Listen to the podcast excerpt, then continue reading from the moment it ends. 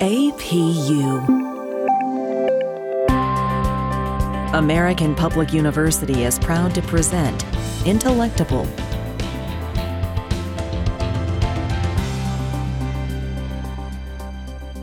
Welcome to the podcast, Intellectable. I'm your host, Dr. Gary Deal. Today we're talking about the future of business and the economy in America. My guest today is Dr. Eugene Kaufman. Eugene is a faculty member at American Public University and a business strategist. He has more than 2 decades of leadership, business development, and teaching experience. He was raised in Brooklyn, New York, before moving to California for college, and then ended up in Las Vegas, Nevada. As an astute traveler, he's been in 46 countries so far on 5 different continents.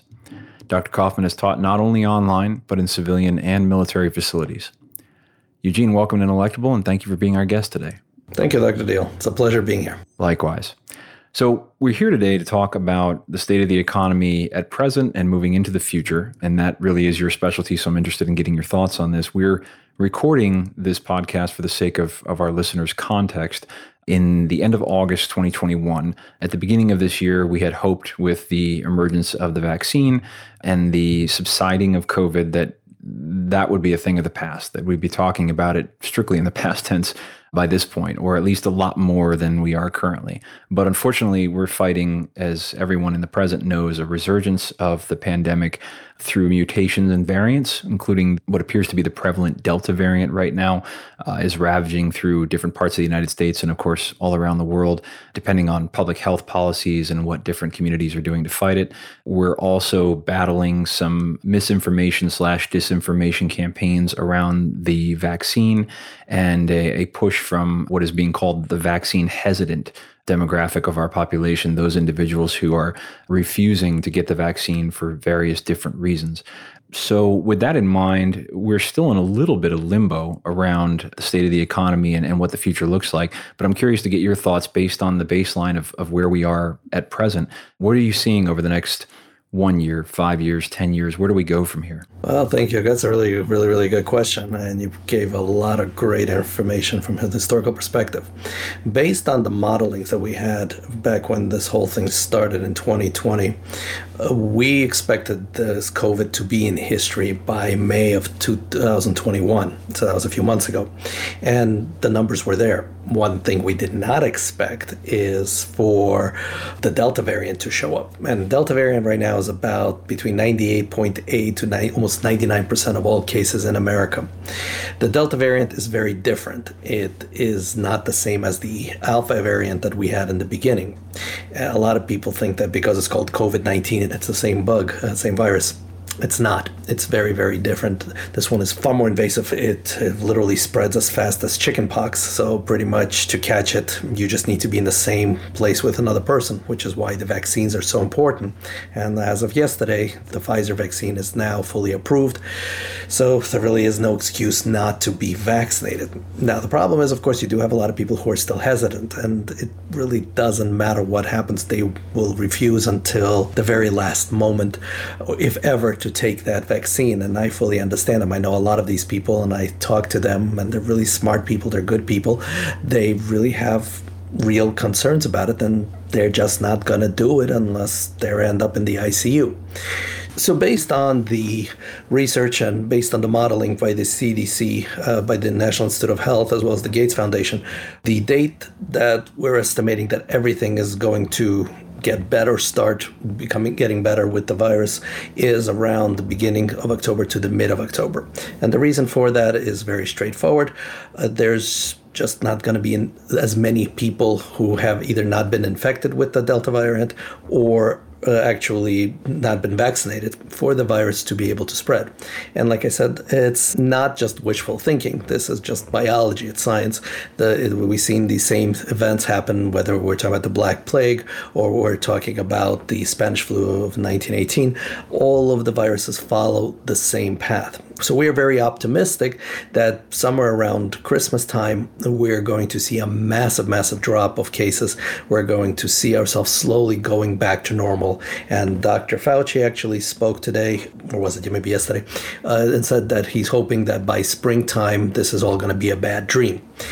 We have no reason not to believe that these modeling was going to be off, unless there's going to be another variant that's going to be extremely different from the Delta, and then we go for round 7 or 8. I already lost track for that. As for the economy-wise, our government has been pumping a lot of money into the economy, whether it was giving out money to businesses to stay in business when everything was closed, whether it's assistance for people who have children. We had the largest increase in the food stamps program, which pretty much is, again, free money. And of course, the project that's probably going to pass Congress where the infrastructure bill is coming in. We are seeing quite literally trillions and trillions of dollars being pumped into the economy very, very, very rapidly. So a lot of people or a lot of corporations are flushed with cash, which is why last week, for the first time in American history, we have physically more jobs in the market than we actually have humans to work those jobs. This has never happened before. So a lot of these pressures, which a lot of people say, well, that's causing inflation. The answer is yes, but it actually has to do something called pull-based inflation, not demand-based. This means that, yes, prices are going to go up, but they're going to stabilize. We are going to see a lot of opportunities for people, but we're also going to be seeing a lot of businesses starting to figure out what they're going to do when they can't find the workers, and they probably never will. So this may actually drive, and right, we are seeing it already, that this is the beginning of the robotics revolution, where robots are coming in, automation is coming in an unprecedented manner, and they're going to be joining the workforce. So that's going to create a whole new series of challenges and interesting situations for the workforce. You had talked about October, and that's interesting. I had not read that previously, but I take it at face value. Now, is it fair to say that that's an assumption that the COVID virus does not mutate again, in the sense that it could potentially reinfect the entire general population through another mutation that sends it back through? Absolutely. You're absolutely correct. There is that assumption. Nobody saw the Delta coming. And it was such a completely novel version of that COVID virus that that's why it caught us off guard. But the good news is, so far, we're seeing that the Pfizer vaccine is quite effective against people actually ending up in a hospital or dying. The Moderna actually seems to be even more effective against the Delta.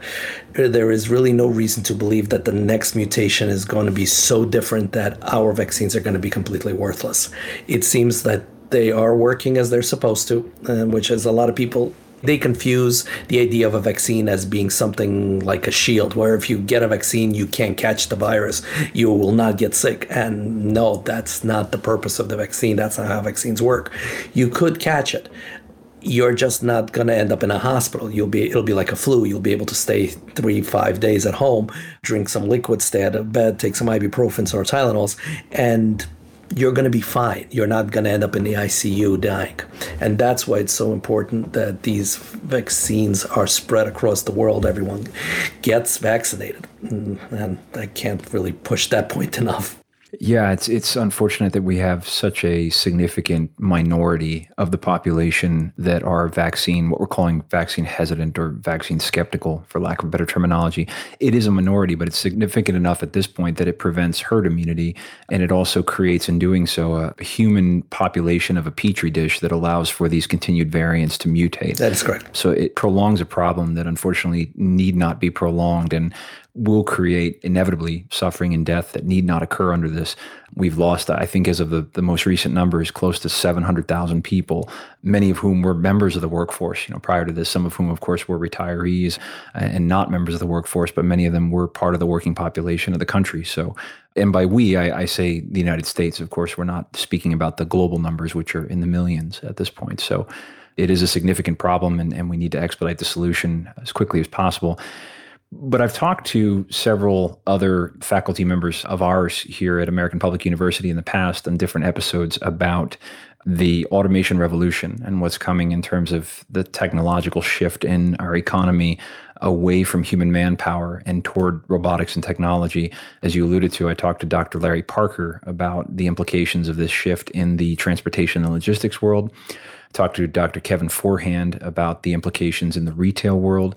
What do you see generally as the end game there? Because, of course, some of the arguably the brightest minds looking at this problem, the Bill Gates, the Elon Musks, Stephen Hawkings of the world, or the late Stephen Hawking, have expressed severe concerns about the need to consider the future where we lose such a substantial number of jobs to automation that the unemployment rate goes from what it is today, and it seems like a sort of a calm before the storm. As you mentioned, we now at present have more jobs than people, but I think we're moving in a long-term direction toward just the opposite. And some have speculated that the unemployment rate could jump to 20, 30, 40% as jobs are technologized and automated. Is that what you see in the future? And if so, is there any sense of scale or timeline as to when we get there? Yeah, well, it's not as dire as that sounds, though you're absolutely right that the revolution in the workforce is coming. How soon?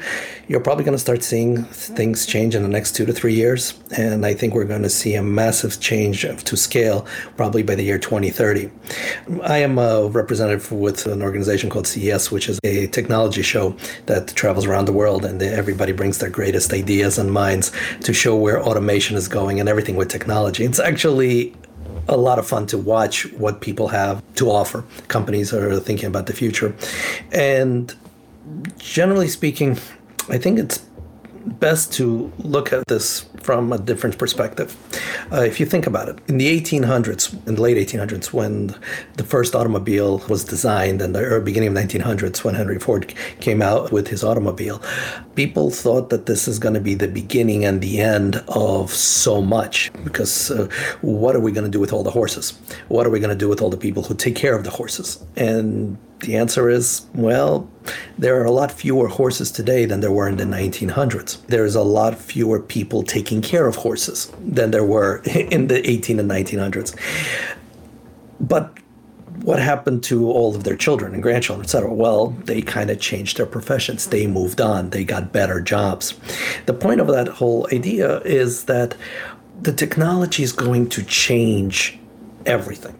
It is going to fully integrate. Mainly has to do with artificial intelligence, which a lot of people confuse with artificial consciousness. Artificial intelligence is very different. Artificial consciousness is the idea of that a computer is going to become aware and is going to think that it's alive and wants to conquer the world, which of course is false, because computers couldn't care less. We can create artificial intelligence. We can make computers think, learn, solve problems. And we had amazing progress over the last several years in this. And when I say we, I mean companies like Google, Apple, etc. What we're going to see is a complete and total integration of technology and artificial intelligence across the spectrum to a point where we don't feel it. We're using it today. Every time you use Google, Google uses artificial intelligence to try to figure out what exactly you are searching for based on who you are, where you are, and what you've searched before. With all the data that we're getting, artificial intelligence helps us pick the right pieces of that data and use it in a way that's going to be beneficial.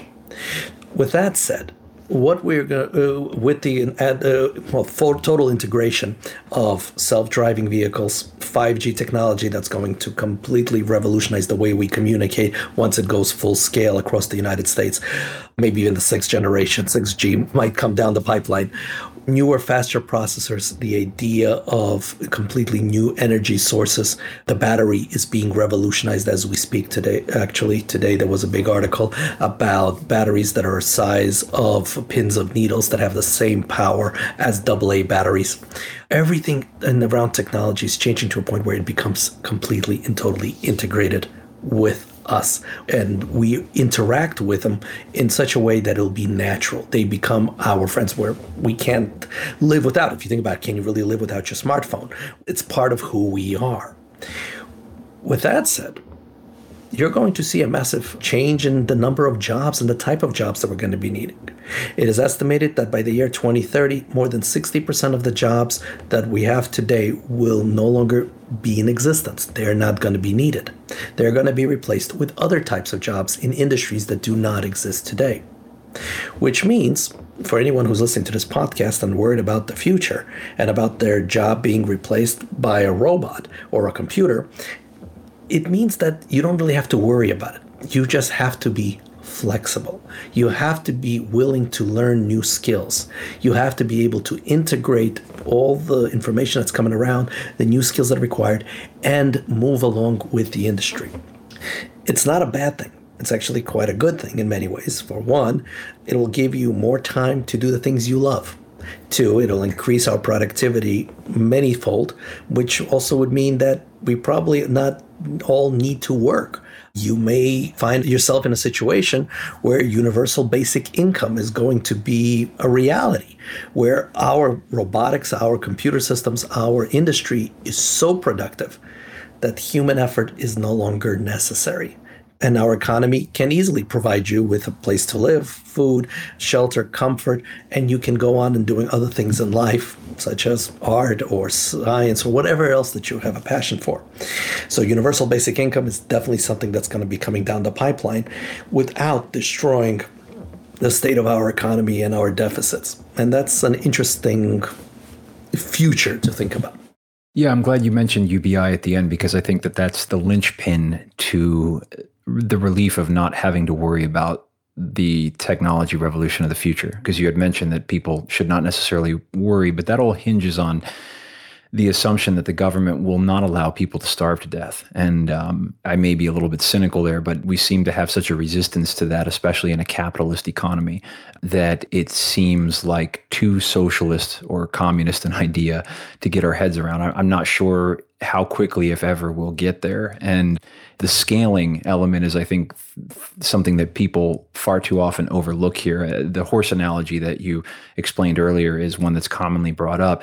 The difference there being, of course, that when horses were replaced by automobiles and locomotive power and other forms of moving people and goods from place to place, arguably we employed far more people in the production and manufacture of trains and automobiles and planes and so on than we ever did as, you know, horseshoe fitters and stable bearers and all the folks that were responsible for maintaining the horses that we used for our economy.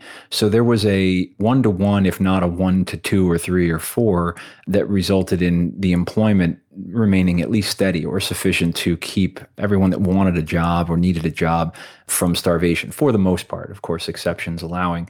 But here we run into a situation that is quite a bit different with the automation world that we're moving into, and that is that the scaling of technology is such that we should not realistically expect 1-to-1. There's an idea that, well, if you're currently a clerk at the checkout counter at Walmart, and you want to survive the information revolution or the automation revolution, you need only go get yourself a degree in computer development or software design or something that is relevant in the information age, and your job security is virtually guaranteed. But I think that's failing to recognize the replacement power of technology is far greater than 1-to-1 in that regard. And I often use the analogy or the example for listeners and anyone involved in this conversation to think about your local Walmart, for example. And if your Walmart in your community is anything like the Walmarts in mine, you probably have already a little bit of infiltration of self-service technology in that front checkout aisle. It's usually at the ends, and it started with 1 or 2 machines. And if you're old enough to remember the very first 1 or 2 machines, they were pretty buggy and people were skeptical about them, and there wasn't a lot of trust there, and they weren't reliable. And so there was a lot of manpower invested in just those 1 or 2 machines. It was pretty much a 1-to-1. Okay, you're not standing behind the aisle literally scanning items, but you're standing right by the machine to troubleshoot every error that virtually every customer has at every encounter. Today, you know, removed maybe 5, 10, 15, 20 years from the very first machines that were put in those environments, at least in my area, those sections at the end of the checkout line are 15 to 20 machines deep, and there's usually only one checkout individual or one sort of handler overseeing their operation. Why? Because the technology has evolved and advanced and improved in such a way over those years that they're no longer necessary for constant babysitting. There are the occasional issues where the machine may not work perfectly, and of course there are things that machines can't yet do. If you're buying alcohol, someone's got to verify your ID manually, that kind of thing. But for the most part, you've got these armies of machines that are working fairly seamlessly seamlessly with minimal human oversight. And by the way, it's important to remember that each one of those machines replaces more than 3 employees because they're 24-hour operations. And so one machine sits there all day and all night, every single day of the year. It doesn't need time off or breaks or vacation or sick days. So you've got this tremendous exponential sort of multiplier factor that happens with technology in such a way that I think it's unrealistic for us to expect that the economy would support a job for every single person that wants it in that information age. I think to your point at the end of your last thoughts there, that the universal basic income will absolutely be necessary to support the vast number of people that, regardless of how well they try to prepare themselves, there just won't be enough of these jobs to support the manual labor that's being outsourced or replaced by technology, robotics, automation today. That to me, in my view, seems inevitable. Would you agree? Yes, I would definitely agree. There'll be a lot fewer lower paying jobs. And you're absolutely correct. One thing though, I've been asked this question multiple times. So what advice can you give to young graduates or people in high school right now, or even junior high school? And the answer is, worry less about the degree and worry more about the skill sets. In other words, when you go to college, don't look at it like I'm getting a degree in this one thing and I am going to do this for the rest of my life. Truth be told, by the year 2050, 98% of all jobs that we have today will not exist. It doesn't mean that there's not going to be a lot more jobs than people. It simply means that the jobs are going to change and they are going to actually be different. So the skills, what can you do, is what's going to matter more than what actually degree you have. So get your degree, but pick up the skills. And anytime you can pick up a new skill, whether you do it through online learning like LinkedIn Learning or through your club or some kind of organization, that is something that makes you more valuable to an economy and a future workforce that is consistently changing with the evolution of technology.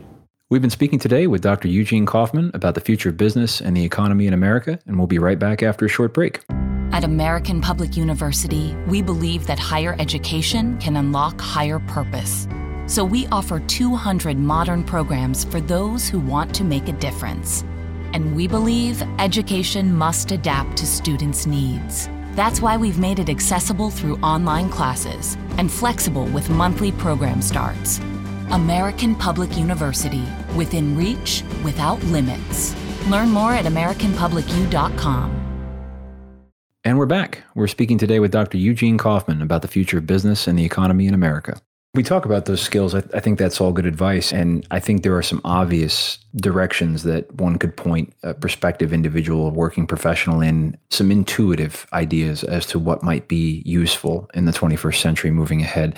And these are the areas related to technology and IT and hardware and software development that provides the support for the kinds of technologies that we're seeing in the retail sector, in transportation and logistics. We're on the cusp of automated self-driving vehicles that are almost perfectly autonomous. They're not there yet, and there's been some constant debate over how long it will take us to work out all the corner cases in, you know, the Tesla autopilot or the Waymo vehicles or all the different types of technology that are out there to try to solve this problem. But I don't think there's any doubt that it's coming eventually, and we're just nearing the finish line. So there's going to be an economy all around supporting those technologies. But I'm curious to know, are there any areas of professional occupation or development that are less intuitive, that are less obvious, but which you feel might be worthy of consideration for young professionals looking to develop themselves today? I would honestly say that there isn't a single field that we know of that we can predict will be here in 10 years from now because of so many changes. When you mentioned about software development and technology, it is estimated by the year 2030, our computers will have the processing power to create and design their own software and their own hardware without human interaction. That's the estimate right now at the rate we're going in the expansion of artificial intelligence. This means that being a hardware designer is going to be just as obsolete of a profession as being a checkout clerk today. It's just a matter of time. There is no reason to assume that computers will not be able to do practically everything we do, which brings the question, What are humans good for? Well, the answer is soft skills. So being able to communicate, being able to think, being able to utilize the tools that technology has provided us and make it happen or solve problems or make something different. This is what gives us humans an advantage over technology at the moment. Technology is not our enemy. It's our friend. It's going to be an integration process, which will increase, of course, our efficiency, our productivity, our wealth, our comfort, and our longevity. We haven't had a chance to talk about the medical transformations that are occurring because of technology, and we might leave that for another podcast. But just generally, it is estimated that if everything that we're seeing right now is going to go to fruition, probably every single person who's under the age of 60 right now will have a good chance to see their 100th birthday. And children who are born today, and this was in Time magazine a few years ago, they had a great article about this, they're estimating that they will see their 142nd birthday.